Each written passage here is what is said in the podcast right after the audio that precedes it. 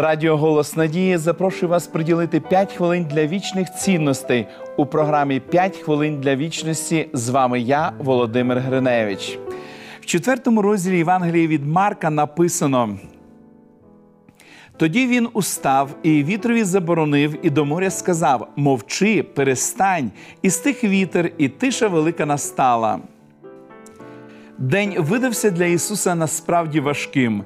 Юрба оточила його і учнів, не даючи їм перепочинку. Ісус настільки втомився, що, перебуваючи в човні, заснув. Учні Ісуса були рибалками, які звикли справлятися з вітром і хвилями. Але в цей раз буря була надзвичайно сильною і все посилювалося. Христос не відчув, як почався дощ, не почув навіть криків переляканих учнів, які не знали, що робити. Нарешті хтось із них підійшов до Ісуса і, трясючи за плече, дорікнув його: Учителю, невже тобі байдуже, що ми гинемо? Інакше кажучи, ти спиш, хіба ти не бачиш, що у нас серйозні проблеми? Ці слова повторювали і повторюють мільйони людей, не помічаючи їх безглуздість. Ісус не відповів на зухвалість учнів, Він просто встав і втихомирив бурю. Потім їх емоції змінилися страхом. Вони зрозуміли, що знаходяться у присутності особи, яка за статусом вище будь-якої людини, адже у них було достатньо доказів і раніше для того, щоб зрозуміти, Ісус це син Божий. Все це говорить про те, що чудеса не здатні зміцнити віру.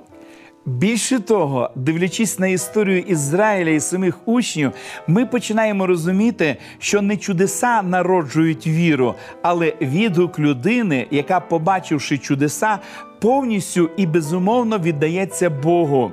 Головний урок, який ми можемо винести з цього епізоду, нам нічого боятися, якщо у нашому човні Ісус, або навпаки, коли ми в човні Ісуса.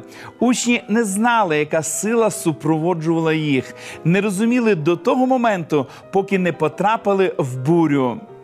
Те ж саме відбувається і з нами.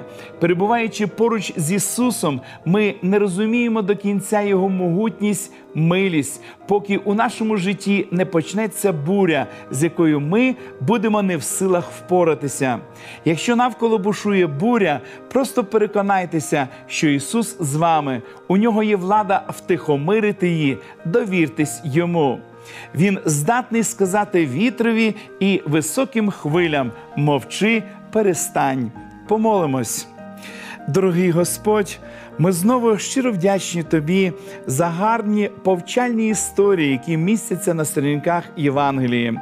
Допоможи, Господи, нам, звертаючи увагу на ці історії, проявляти до Тебе повне довір'я. Господи, іноді серед шторму життя ми відчуваємо своє безсилля і. Подібно до учнів звертаємося до Тебе про допомогу. Допоможи, Господи, нам. Допоможи завжди покладатися на Тебе і бачити всюди Тебе перед нашими очима в нашому житті. Благослови наших телеглядачів. Можливо, хтось із них переживає сьогодні якісь проблеми. Господи, яви свою силу в їхньому житті, яви свою велич і допоможи їм. Наше життя доручаємо в Твої святі руки і щиро дякуємо Тобі за те, що Ти чуєш нас. Амінь. Просіть у Бога віри, в якій маєте потребу, щоби зустріти труднощі життя. Нагадую про те, що ви можете отримати цікаву серію біблійних уроків із назвою Дивовижні факти. В них ви можете більше дізнатися, хто такий Бог і як він діє у нашому житті. Ви можете отримати їх, зателефонувавши нам за номером телефону 0800 30 20 20 або написавши на електронну адресу biblesobachka.hope.ua. Нехай благословить вас Бог. До побачення!